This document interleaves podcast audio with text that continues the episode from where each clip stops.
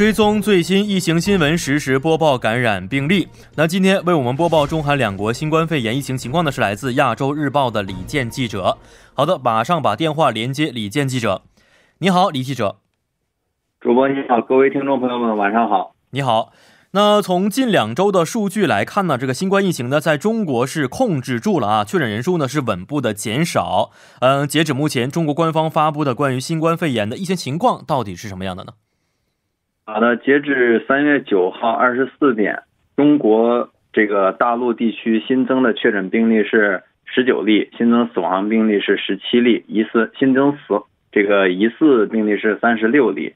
然后其中还有两例新增的确诊病例当中，其中有两例是境外输入病例。之前我们担心的疫情第二轮爆发，呃，目前来看是没有出现，这个主要是因为中国政府强力的防控措施，还有民众。积极的配合，然后现在呢，中国还现存的这个累计确诊病例是一万七千七百二十一例，呃，就是疑似病例是下降到了三百四十九例。嗯，哦，是这样的，而且我看了一下中国国内报道啊，说今天呢，中国的国家主席习近平也是抵达武汉考察疫情的工作情况啊。那具体情况是什么样的？对，今天上午，中国国家主席习近平乘坐专机是到达湖北省武汉市。考察当地的防疫的这个疫情防控工作，呃，习近平主席还去了火神山医院，然后看望了在一线工作的医务工作者、指战员，还有一些基层干部，以及就是其他省市来武汉支援的这些干部们，还有一些呃患者、群众、社区居民等等。嗯，呃，希望中国的这个减少的趋势呢，能够一直维持下去啊，迎来战胜疫情的那一天。来看一下韩国的情况啊，那韩国今天确诊人数呢，也是迎来一个较为明显的下降趋势啊，呃，日新增的病例首次降至了二百人以下。这个具体情况能不能给我们介绍一下呢？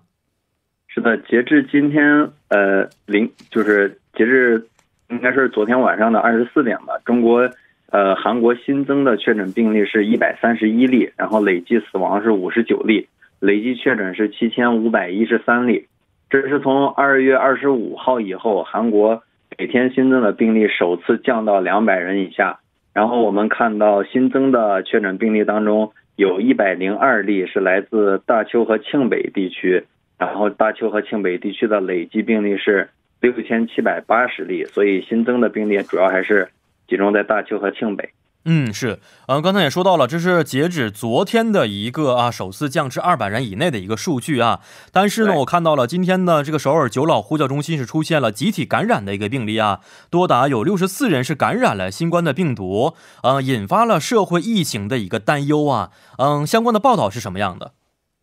呃，今天首尔市长朴元淳下午召开记者会的时候，把详细的信息给大家介绍了一下。这个呼叫中心呢，其实是在首尔九老区的一个保险公司的客服中心，也就是我们平常打这个客服电话，他们接线员的一个办公室里工作。这个建筑里边，呃，十一楼是这个客服中心，总共有两百零七人在在这个地方工作。呃，从八号出现首例确诊病例之后呢，很多一起工作的同事是出现了疑似的症状，被对他们进行了检测，然后。发现了是六十四人，或者是六十四个相关人员嘛，确诊感染，这是首尔地区出现的最大规模的集体感染案例。所以社会对于这个新冠疫情在首都地区大规模爆发的担忧是出现了，因为这些员工有的居住在京畿道，然后首尔市内还有议政府这这些地区，每个地每个地方都有。嗯啊，看来都是首都周边的这些城市啊，而且以前我们也说过，说只有把这个首尔守住，韩国的疫情呢才能朝着一个更好的方向去发展呢。所以这次的事件会不会成为韩国疫情发展的又一个变数呢？这个相关的专家有没有一些表态呢？对，从专家的观点来看，是很有可能成为首尔大规模爆发的一个契机或者是导火索。我们知道，首尔和京畿道的常住人口大概是两千六百万人。人口非常密集，然后在首尔地区，这个医院、学医院、写字楼也是非常的密集的。许多流行病学专家认为呢，呃，这个客服中心像这种呃比较密集的工工作的地点，如果发发生集体感染的话，可能会导致首尔其他地区出现社群感染。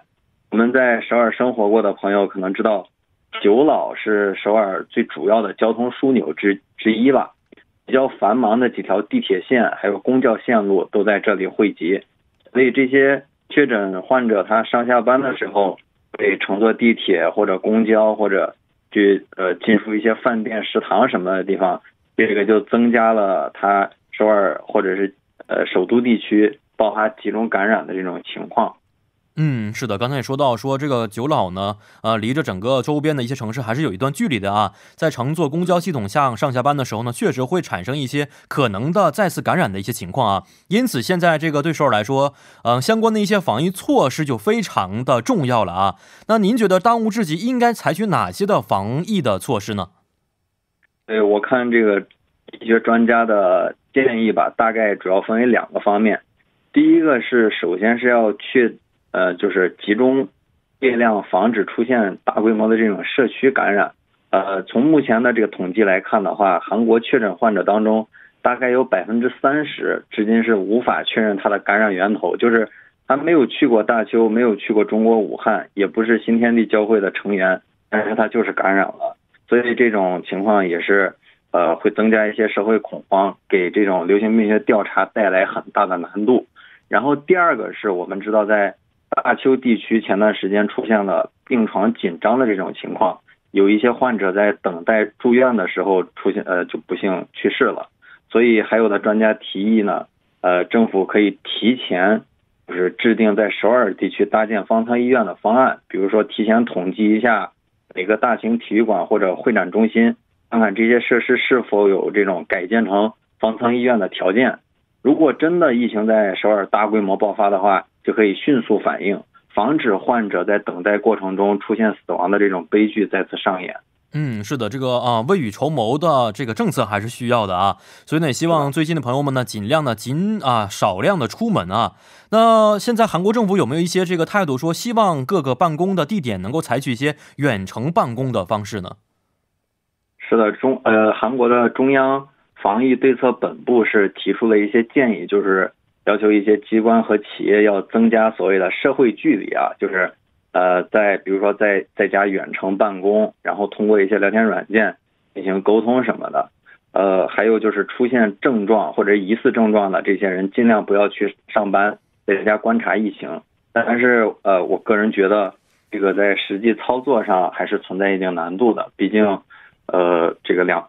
韩国和中国的国情有一些不同嘛，所以，呃。要求所有的企业员工都在家办公的话，这个不太现实。嗯，是的，啊，刚才我捡到了还有一条比较暖心的新闻，那就是关于中国捐赠韩国的一些医疗物资的情况啊，能不能给我们简单介绍一下呢？对，韩国外交部今天是表示，中国援助的物资将在明天，也就是十一号到十六号分三批交分三批交付给韩国，然后中国使馆跟呃韩国的外交部在开会的呃就是进行接触的时候也说到。会援助韩国十万只 N95 级别的口罩，一百万只这个医用外科口罩，还有一万套防护服以及其他的一些物资。呃，另外呢，中国很多的城市，呃，跟韩国递交的这个呃结交了友好城关系的这个城市，也是对韩国进行了很多的口罩的援助。还有中国呃将首先对韩国进行出口，就是五百万只。N95 级别的口罩，我们知道现在中国的口罩也是处于一个非常紧张的状态。但是，呃，之前中国疫情初期爆发的时候，韩国给予了中国很大的帮助，所以滴水之恩涌泉相报嘛，中国就，呃，提前会将这五百万只口罩优先出口给韩国。嗯，是的，好的，非常感谢您带来的前方最新消息啊，咱们下一次节目再见。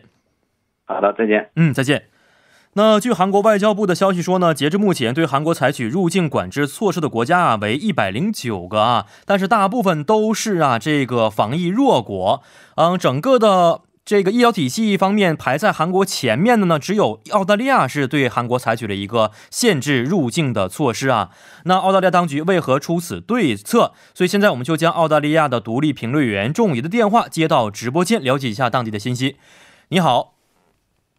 喂，您好，主持人好，听众朋友好。哎，你好，嗯，今天呢，我们留意到说，澳大利亚是累计的新冠确诊患者超过了百人呢。嗯，这两天呢也是出现了境内首例人传人的病例。能不能首先给我们简单介绍一下这个澳大利亚的情况呢？嗯，呃，可以的。目前呢，其实澳大利亚的这个情况不是说特别的乐观，而且就是在短短几天，其实就已经过百了，而且其中一半的人是在悉尼。今天的数字在悉尼就已经有五十五个人了。那过去这几天，我觉得比较明显的一个特点呢，是在学校里面传播的一个情况。上周五是悉尼的一个男子高中查出了一个病例，那在昨天，也就是这周的周一，另外一个男校还有另外一个女校，一共是查出了三例。很快，学生家长也查到了新冠病毒阳性反应。我觉得，其实从目前这个情况来看，从某种程度上，澳大利亚的社区感染应该是已经开始了。而且这些学校的措施呢，就是检查密切接触者，然后封校消毒，其实没有什么太多的更升级的一些做法。上周五查出病例的这个学校，其实今天就已经重开了。另外两个学校呢，目前是在观察，这是其中一个情况。还有另外一个，我觉得特别值得注意的就是。呃，也非常让人担忧，就是澳洲国防军现在已经查出有三个病例。如果要是病毒在军队当中传播，我觉得后果还是比较严重的。嗯，是的，这个啊，集体性传播啊，确实比较快速，而且呢，让政府反应不及啊。所以政府现在有没有做好一些抵抗此次疫情的一些政策呢？呃，目前来看的话，我觉得不是非常明朗，可能还处于是一个防堵的阶段。那随着这个病例越来越多，哈。更多的人担心是不是自己感染了病毒。现在今天我看到的官方的这个医疗热线是没有办法满足需求的，而且出现了这种掉线的情况。当然，我也注意到最近两天，特别是今天，澳洲开始出现在就是医生在医院停车场给病人做这个拭子检测的这么一个情况。也就是说，病人可以提前给医院打电话，然后把车呢开到停车场，然后医生是穿好防护设备出来做检测。呃，检测完了之后，病人开车回家等隔离结果。那今天看到了澳大利亚前任的医学协会的会长都来做这个工作。其实我发现，如果从我看到的韩国媒体的一些报道来说的话，好像这跟韩国的检测方法是非常像的。那这个效果非常好。呃，我猜可能未来澳大利亚应该是会推广这样的做法。嗯，是的。啊，刚才我们简单说过，说比韩国的医疗体系啊更加先进的八个国家当中呢，只有澳大利亚是采取了一个限制入境韩国人的一个措施啊。呃，很多韩国人觉得有一些过于苛刻的啊。那您是也是认为这个政策已经是有点苛刻吗？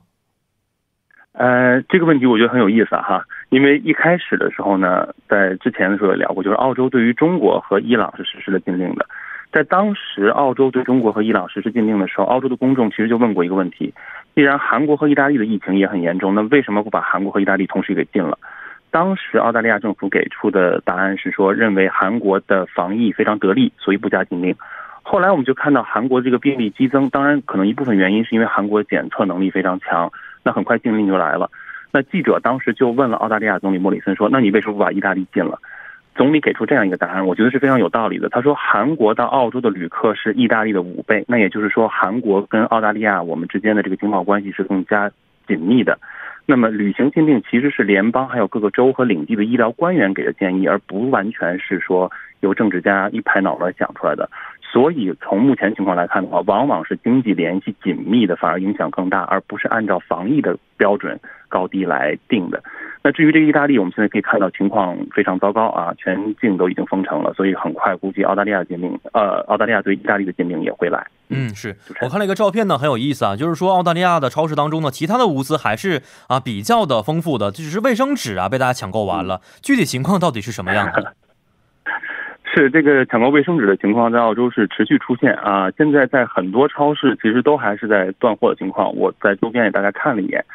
而且我发现，其实之前香港、台湾、日本，还有现在包括美国啊，都出现了这个抢卫生纸的情况。每个原因可能都不太一样，每个地方呢都有自己独特的这么一个历史背景。那一些心理学家我看了，他们分析说，认为澳大利亚的原因还是源自于对于疫情的恐慌，那陷入了一种恐慌性的购买。那可能您也注意到了，就是除了卫生纸以外，还有意大利面啊、干洗手液等等的，这个在超市里面现在确实是都非常紧缺。而且呢，整个在悉尼地区。呃，超市是有这个限购令的。心理学家分析的一个原因特别有意思，他们觉得卫生纸的囤积可能更容易带来心理满足，而且卫生纸价格不高，普通人囤得起。我是觉得，如果要是随着这疫情的认识加深，然后时间变得更长一点，恐慌情绪可能逐渐消退之后，